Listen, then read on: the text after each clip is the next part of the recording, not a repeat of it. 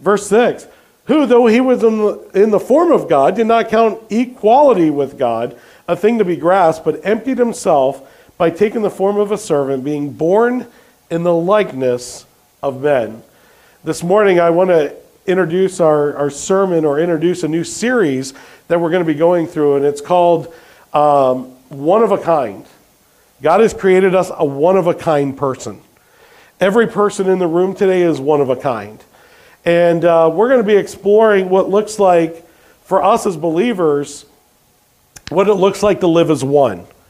We're a one of a kind creation for God. We are a one of, a one of a kind church for God. And we are called out to be a community of one of a kind people collectively using our one of a kind gifts for a one of a kind Savior. Is that enough one of a kinds? Did you get them all? So, we're going to explore what that looks like for us as believers today to live as one. But first, we need to talk a little bit about our, uh, our American independence here. Um, we're going to have to explore the core values of what Christianity is versus what an American is. You see, at the core values of our American culture, we are taught from an early age to be absolutely self sufficient. Who would agree with that? Right? That's the American culture. You are self sufficient. Do you realize in Christianity, you are exactly opposite of self sufficient? You are completely needful of the Christian community around you. God created you to need others. God created you to not be alone. Remember when Adam was created? He saw Adam and he said, It is not good for man to be. And yet, in American culture, how much of the time are we trying to work ourselves to be by ourselves? To be alone. I can't wait till I retire so I don't have to put up with anybody. Right? I can't wait to I can't wait till I'm done with this group setting because I can't wait to just go home, sit on my couch, and be all by my. And yet God said it's not good for man to be alone. He made a helpmeet. He gave him a wife. Not only did he give him a wife, what else did he eventually give him? A family, and other families, and groups of people, and nations. And he builds it out into this community of relationships. But we're taught from an early age to be self sufficient. We're told to fend for ourselves. That that's a sign of strength and maturity, isn't it? When you can fend for yourself. Spiritually speaking, when you fend for yourself, how do you do? It's neither spiritual nor mature. So it's backwards again. Those who can't go it alone are viewed as weak or at least less capable than those who can. Then we also value our independence and individualism almost above everything else. But we were not created to live that way. God did not create us to be individuals. He didn't create us to live the way we want to live. He created us to be unique for Him on purpose with a job to do. So it may feel counterintuitive, but the truth is we're created and called to live in a community. Let me say it again. We have been created and called to live in a community of people. The book of Genesis, God creates man and then says it's not good for him to be alone. Genesis 2:18. Not just because he might be lonely or need a buddy, but because God wired us to do life with other people. Your hobbies. Think of your hobbies. Most people do hobbies because they have friends that are in the same hobby they're in. Why do we have clubs today? Because people don't want to do hobbies by themselves. So there's all kinds of clubs. There's antique car collector clubs. There's train clubs. There's airplane clubs. There's sewing and knitting clubs. There's a whole slew of clubs you never even knew about. Tractor clubs. And you know what? Anything that man can be interested in, I'm sure there's animal clubs out there even. Anything that man can be interested in, we want to form a club in it. Why? Because we want to be in and part of a community bigger than ourselves. Because God wired us that way. But when it comes to spiritual things, we take the world's philosophy on it rather than God's. We don't want to share our sin because then people might think that we're sinners. Got a secret, it's out. All have sinned. Right? Well, if they knew what kind of sin I committed, they would judge me and condemn me. Uh, guess what? You're already condemned. The Bible says you're condemned already. And all these things Satan uses in our lives in the American culture to get us to a point where we think and we actually begin to believe that if we actually follow God's word and shared these things that would actually unite us, we believe that if we share these things, it'll actually divide us. And we take what's right and call it wrong, and we take what's wrong and call it right. And what day is that when it comes to Bible prophecy? It's one of the signs of the end times. And at a time when the church can justify why it can be apart rather than together, aren't you glad for live stream? It allows me to be part of the church, but not part of the church. It allows me, and you know what? I love live stream. When I'm out of town, I love watching it, but, but live stream is not church. You're watching church, but let me ask you two questions. One, who are you fellowshipping with? And number two, who are you serving? There's the problem with live stream. So it allows you to get the word, yeah. And if you're into the consumer mentality of church today, which by the way is counter Bible, because Jesus came not to be ministered unto, but to minister and to give his life. If we're consuming and taking all the time, is that the spirit of Jesus?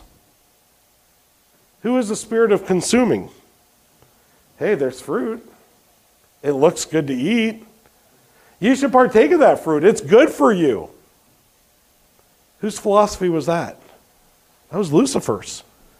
And the consumer mentality of, of ministry today is, is one that's born out of the seed of Satan, not out of God's word. It's exactly opposite of the character of God. It's exactly opposite of the word of God. So we have to be careful. Now, can God use live stream? Yes. And there's people watching it. We have almost as many people watch live stream that are in the building on any given Sunday. And praise the Lord, that's a tool that God can use. But you know what's better? Being part of the church, being involved in discipling other people, serving other people, doing the work of the ministry. Jesus came not to be ministered unto, but to minister and to give his life.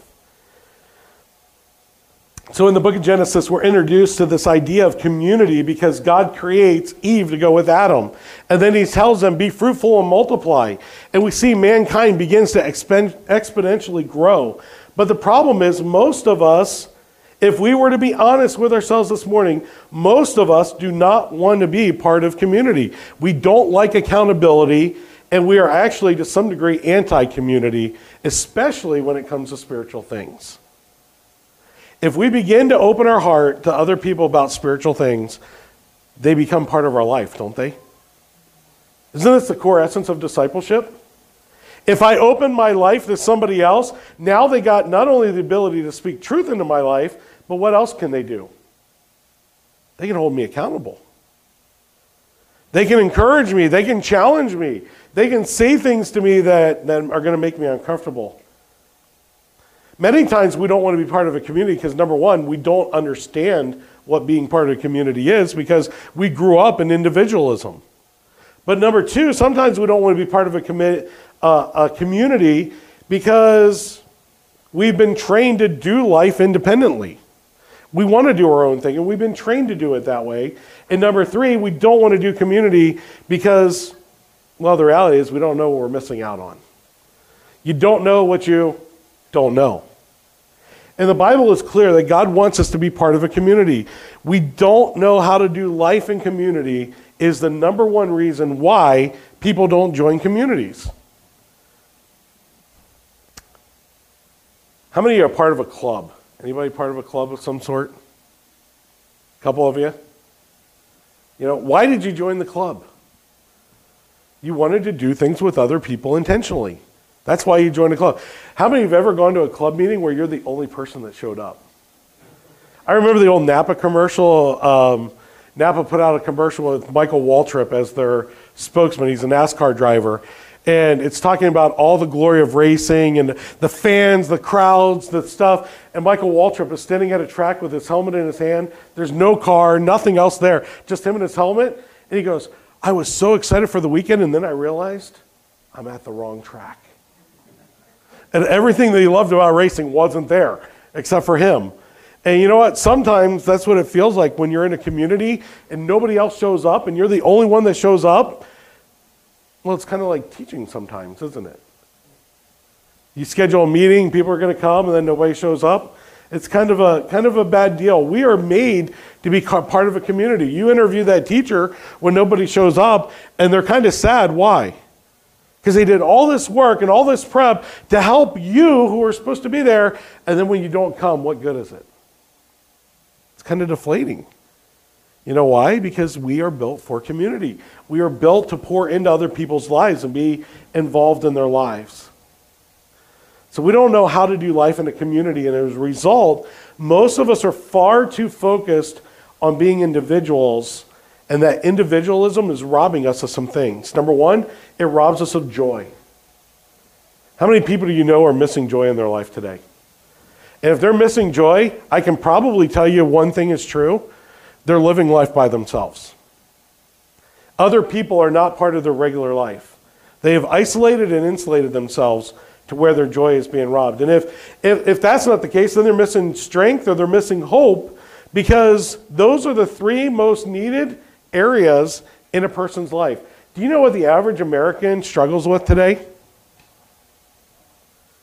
Joy hope, and the ability to do something. Joy, hope, and the ability to do something. If you interview a lot of people who retire and sit down on a couch, there's three things they're lacking in their life purpose, direction, and drive. Purpose, direction, and drive. When you lose purpose, how do you feel? When you don't know where you're going in life, when you lose direction, how does that make you feel? By the way, all three of those are spiritual spiritual things. Who gives purpose to life? Jesus Christ. Who gives direction and mission in life? And who gives you the drive to do it? So, all these are characteristics of the Holy Spirit of God in a believer's life. And when we're lacking these things, that tells me a couple things. One, we're out of the habit of doing community together and we're doing life alone. Two, we're not plugged into the Word of God and we're struggling spiritually. And three, you don't know what you don't know. You're willfully ignorant in the area of what it means to be part of a community. And that's what the series that we're starting today is going to be all about. It's all about teaching us what community is. And for the next several weeks, we're going to explore what that looks like and what that means in an individual way, in a corporate way, and then in a ministry way. And we're going to take a look at those three things. But this morning, it's important for us to realize that we were made for community. God designed us to work with other people. It's not good for us to be alone. We were uniquely created to be part of a community through and through that community we are called to transform the world for Jesus Christ. This means that we learn to do life together and we need to learn to do life with others. So let's dig in this morning and, and begin to look at this. Go back to Ephesians chapter 2 and verse 10. And I want to ask you a question. Have you ever discovered one of the reasons you struggle to connect with other people sometimes it's not them, it's us? You ever notice that? Sometimes it's not the other people's problem, sometimes it's us. Listen to what the verse says. For we are his workmanship, created in Christ Jesus for good what? Christians should do good works. If you're a Christian, the byproduct of being a Christian is that you do good works. You can't do good works before you're a Christian because, well, who defines what good is? God. And if you're not a follower or believer of God, then why would you do God's work? You're not going to. You're going to do things that please yourself or that you benefit from rather than doing things that would benefit others. So God says this if we are his workmanship, or since we are, if you're a Christian, since you are God's workmanship, since you're a masterpiece created in Christ Jesus, you will be doing good works. And the question is good works for who? Good works is defined by Jesus Christ, which God prepared beforehand that we should, say it together, we should walk in them. So let's ask the question this morning How are you walking in the things that God ordained for you to be doing before you were saved? When God called you, He called you for a specific purpose and for His specific plan. And what are you doing with that purpose and plan that God gave to you before you were saved? And I said, have you ever discovered the reason that you struggle to connect with others is not them, but rather it's you? Let me, let me give an illustration of this, because this takes some honest thinking and, and some honest reasoning multiple failed relationships in your life. You ever notice how many times it's always the other person's problem? But yet, how many did fractions in school? In fractions, there's this thing called the common denominator, right? And when you realize what the common denominator is, it allows you to fill in the rest of the equation. And when you look at some people's lives and you look at the multiple failed relationships, whether that be marriage, whether it be with their siblings, whether it be with their kids, or whether it be with their parents, and you look at these things, sometimes the common denominator is not them, but, well, if you look at them backwards, you kind of get the word right there, don't you? Me. The problem's me. Multiple jobs ending badly can't find a place to connect. Oh man, if I've heard that one a lot in, in my 21 years of ministry. I just can't find anywhere to connect. I just don't feel like I belong. Are you a Christian? Then you belong. Are you part of a family? Then you belong here. You're accountable. You know, when you got saved, you joined the family of God. You joined a local church. You joined local believers called out in a location to do the will of God. And when we don't do the will of God, guess what you're going to feel like? Guess when you're not part of a fellowship or a group of people meeting together, guess what you're going to feel like? And I wish I had a tape recorder so when these people come into my office and tell me these things, that I could wait five years and play it back to them when their family's ruined, their life is ruined, they're not going to church anywhere, and they're divorced, and uh, you just want to hit play. I just feel like we don't belong. There's nowhere for us to be. So instead, what they do is they go shop churches. They don't land in any church because they can't find a perfect church.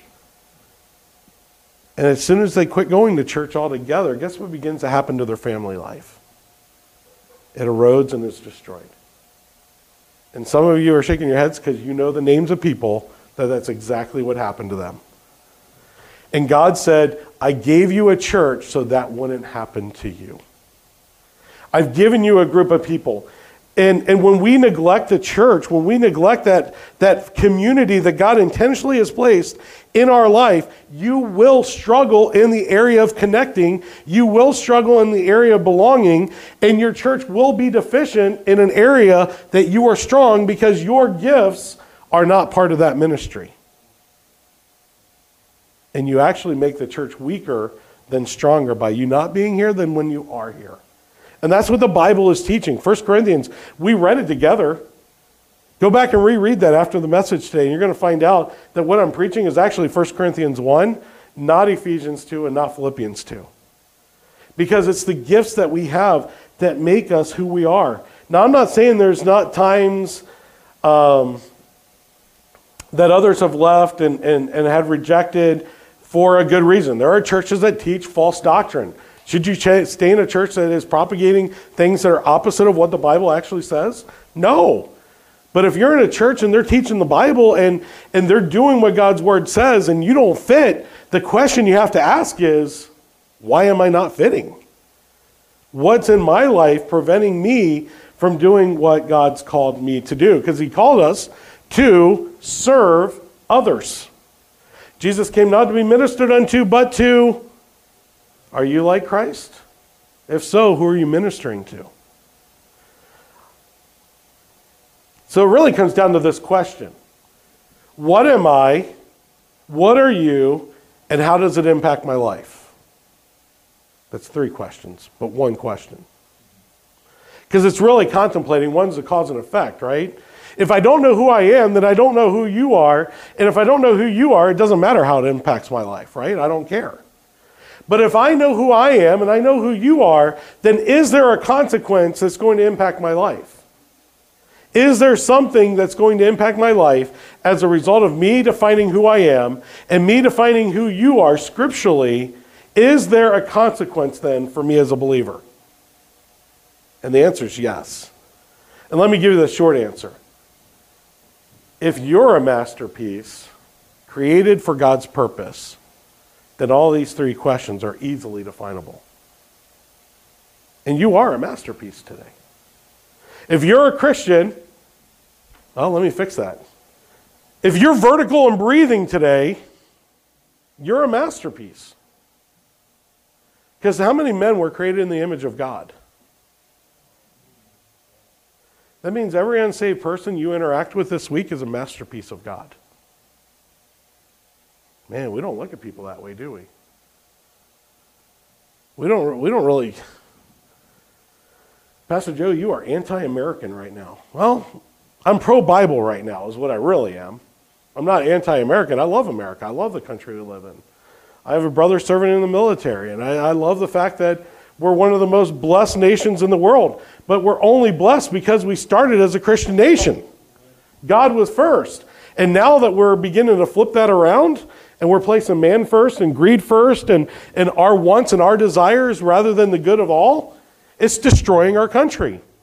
And you know what's destroying our churches today? That same mentality. And it's Americanism snuck into the church rather than God's word being the source of the church. So we're a masterpiece. You're a masterpiece. Ephesians 2:10 For we are God's handiwork. The word handiwork there literally means masterpiece, workmanship, perfection.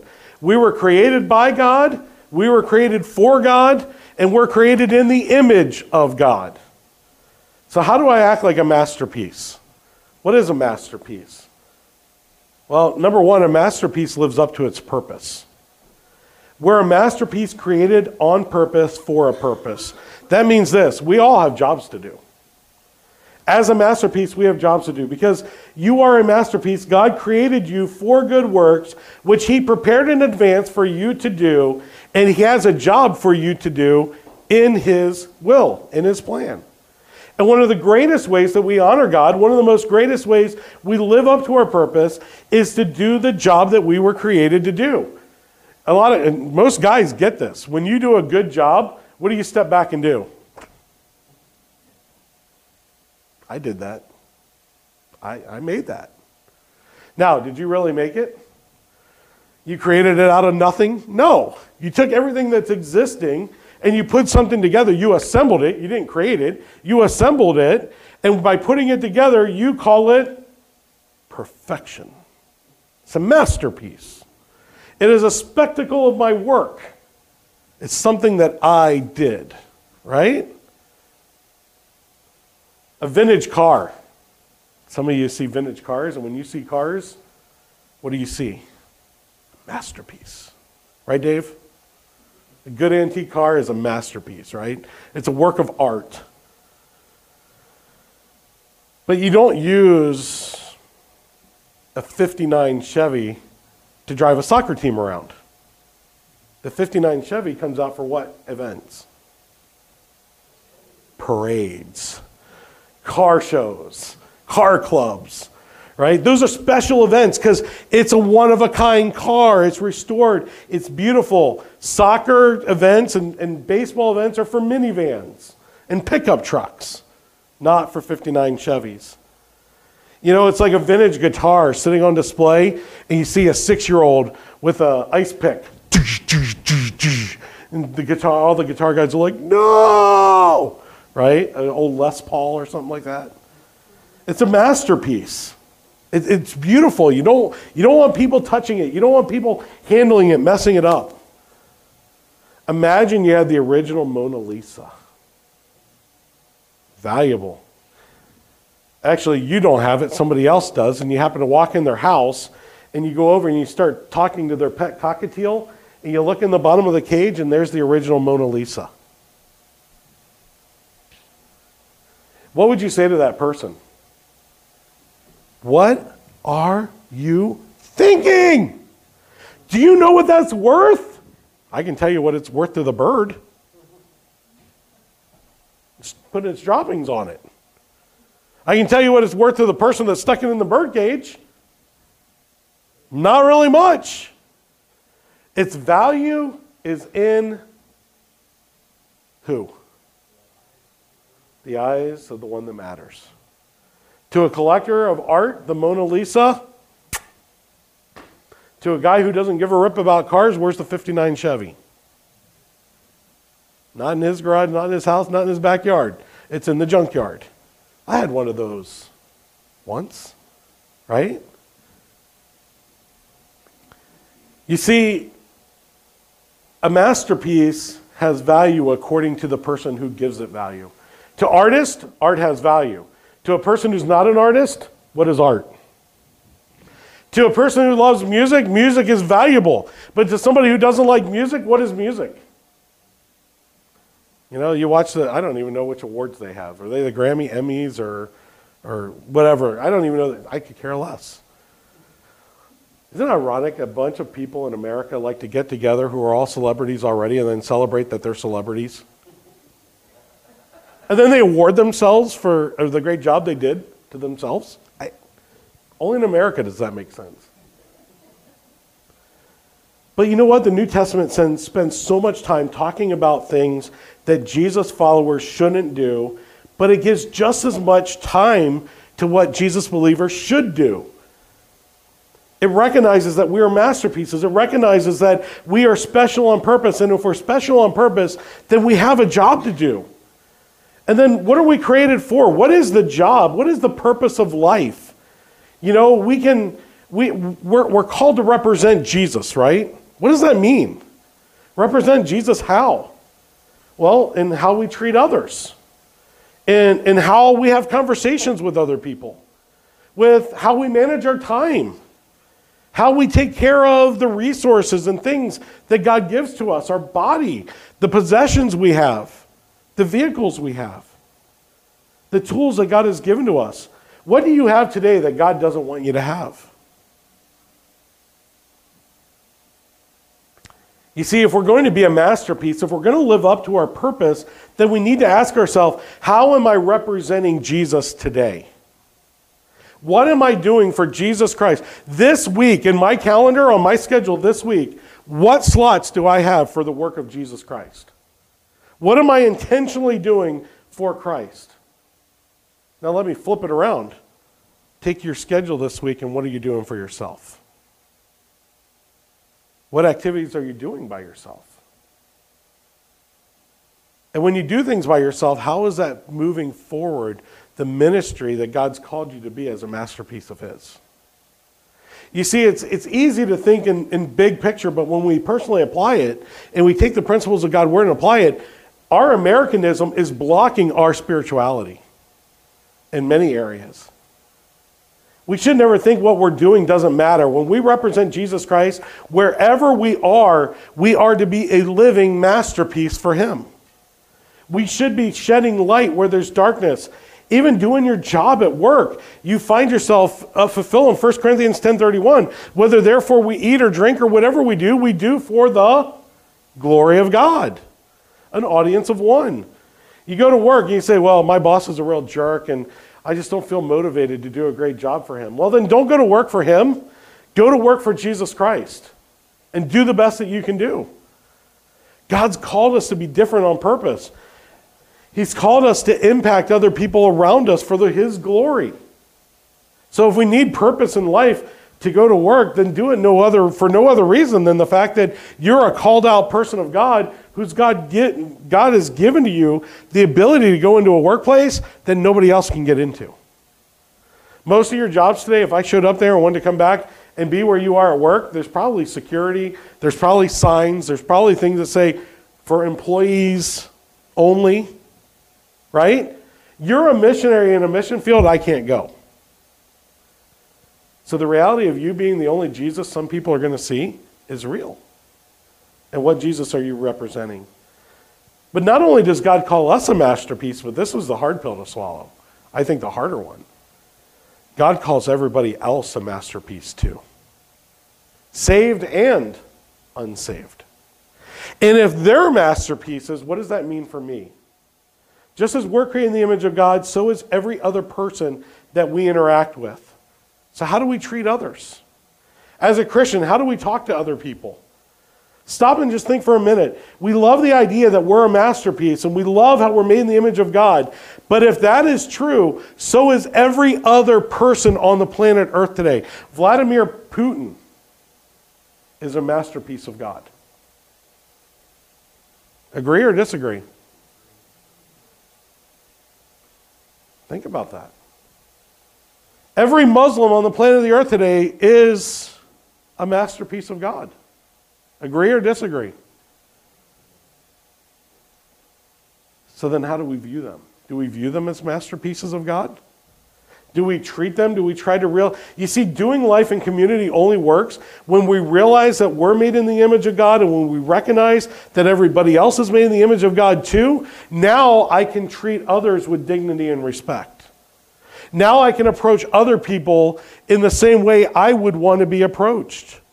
Now I can share with others as I would want others to share in my life. That's why the New Testament is not only full of things that we should avoid but it's also full of things that we should do for others. Now, go back to Philippians 2. I want you to see this passage in light of what we just recognized. So, if you are a masterpiece and everybody around you is a masterpiece, and they have value, they have work, then Paul is writing to this church and he says this Do nothing from selfish ambition or conceit. Now, now let's define some terms here, right?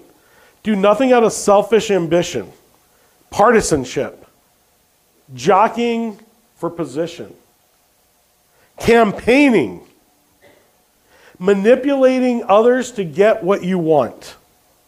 Do we live in a world that's selfish ambition? Do we work in workplaces where there's selfish ambition? Do we live in a political system where there's selfish ambition? Do we live among other believers where there's selfish ambition? Yeah. Jesus says, don't do things motivated out of this. This is not how Christians live their lives. It's not about me, what I want, what I get. And here's the sad part is sometimes God will give you what you want. Remember when Israel wanted a king, what did, it, what did they get? But God also, with that king, warned them, didn't he? He said, If I give you a king, there's going to be consequences. And the consequences are going to far outweigh the benefits. But instead, they wanted a king, just like all other nations had a what? You got to be careful what we wish for. God might actually give it to you. So don't do anything out of selfish, selfish ambition. Do nothing out of vain conceit. Wow, that's a neat word. What does conceit mean?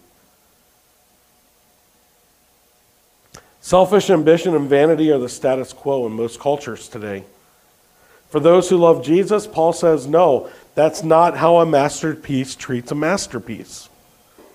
We, we don't use vain conceit. We don't, we don't use selfish ambition as reasons to do what we're going to do. But instead, what is humility? Instead, we need to learn to value others above ourselves, place others' interest in front of our own interest, be involved in other people's lives with intentionality to be able to reach them or share the gospel with them or to be part of their life to impact them for Jesus in some way. By the way, this is exactly what Jesus did. You study the life of Christ, he injected himself into people's lives. Remember when the disciples wanted to go around Samaria? And Jesus said, No, we must needs go through Samaria. Why did they have to go through Samaria? Because there was a woman at a well that Jesus was going to inject his life into. All throughout the story of Jesus Christ, you see where God is allowing Jesus to inject himself into people's relationships. By the way, that is the core essence of what Philippians 2 is all about, isn't it? The fact that mankind was going about doing his own selfish thing, living in sin, stuck in sin, and that God, in his love towards us, and while we were still sinning, sent his son to do what for us? To die for us. Let's go back to Philippians 2, look at 5 through 7. Having this mind among yourselves, which is yours in Christ Jesus, who, though he was in the form of God, did not count himself equal with God as a thing to be grasped, but emptied himself, took on the form of a servant, placed others higher than himself, and was born in the likeness of men. Why did Jesus Christ come? To be served or to serve? Did he come to take or did he come to give? And you see, this is exactly opposite of our American philosophy. I'm going to church so I can see what I can get from the church and see what I can consume from them. Really? Are we that immature in our faith that we need to be spoon fed by others? We go to church so we can serve others, so we can do for others what needs to be done, so that we can have a community of bearing one another's faults, praying for one another. The effectual, fervent prayer of righteous people avails much. I go to church to share my burden. I go to church to, to worship with other people, to know that I'm not the only one out there like Elijah was. I'm not the only one out there serving God by myself. The way a masterpiece treats other masterpieces is by making yourself a humble servant like Jesus was. And you know the best way to do this? Go back to your purpose. Go back to the job that you've been given. Reflect Jesus back to the world by serving others. One of the greatest things that you'll do is when you serve others is you'll find out that there's a part in it that somehow God spins that back around again and blesses you by blessing others. And the more you bless others, the more God blesses you back. So, how do we reflect Jesus back to the world by serving others? Well, it's pretty easy. Moms, you can show this to your kids by serving them. Husbands, you can serve your wife. How are you serving her? Wives, you can serve your husband. How are you serving him? At your workplace, how are you serving? Are you doing it for the glory of God? Are you doing it just to get a paycheck, to get the retirement, to get the, you know, whatever? In your neighborhood, how are you serving your neighbors? How do they perceive you? In the marketplace, how are you serving them? How about this one? online. What's our testimony online? Who do people see as we post our post and say what we say? You see, God created us to be a masterpiece. Every one of us is created in the image of God, which makes uh, them masterpieces too. So if we're going to be one, if we're going to get to commu- our community right, then we have to recognize that we're all masterpieces and we need to act like it. So let me give you three things in conclusion, three steps to take away from today. Step number one pray that God will help you realize the masterpiece you are in Him. Because this doesn't come by accident. I don't accidentally learn that I'm a masterpiece. I have to be told that. Ask God to reveal to you the worth that He has for you and the ministry that He wants you to have. Step number two, then, is ask Him to help you see others the way that He sees them. So, step number one, pray that God will help you realize the masterpiece you are. Step number two, ask Him to help you see others the way that He sees them. How can you serve others? How can you serve other masterpieces and treat them the way that they should be treated? And then, step number three, Start serving today. You don't have to wait for a perfect time, perfect place. You don't have to wait until you feel like it to serve others. You can do it today. And if we're going to find unity and we're going to be one, then it's, then it's important for us to realize or to recognize ourselves and others as masterpieces created by God to be together. And when I see that, now I don't have to deal with the personality, I don't have to deal with anything else. That's God's issue. But I can view everybody as a masterpiece, and everybody is worthy of discipleship or the gospel. And when we live that way, do you think that affects other people around us? Is that going to bring them up or knock them down? It's going to bring them up in Christ. And when you got people growing together in Christ, there comes a camaraderie with that. There's an excitement with that that radically transforms your outlook on life. I don't have to go to church on Sunday. I get to go to church on Sunday. I want to go to church on Sunday. I want to go speak truth into somebody's life. I want to go encourage somebody else. It's very rarely that I ever come up here in front and go, man, I can't wait to preach this message to me. This is probably the best one I've ever written. And I can't wait to read it to myself. What good is that? Do I have the knowledge of this stuff already? Sure. I went to school for this. But if I were to keep it to myself, you'd call me what? Selfish. So if I keep spiritual things to myself, why is that selfish? But if we keep spiritual things to ourselves, it's called protection. It's called comfort. No, let's call it what God calls it. We need to esteem others more important than who? Ourselves. American culture is not this way. I'm, I'm, I'm going to admit to you, it is exactly opposite of what community tells us today. And yet, how ironic is it that the government wants everyone to pay their fare because we're a community? You know what? You should be accepting of everybody, even those who are opposite of your values and views, because we're all part of a community. You see, Americans use community when it's advantageous to them. That's that consumer mindset.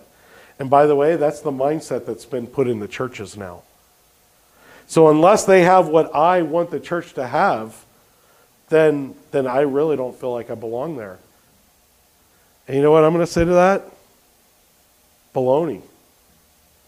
I can think of other words to say. Because what if God's calling you to start that ministry where you are, and you're using that as an excuse not to do what God's called you to do?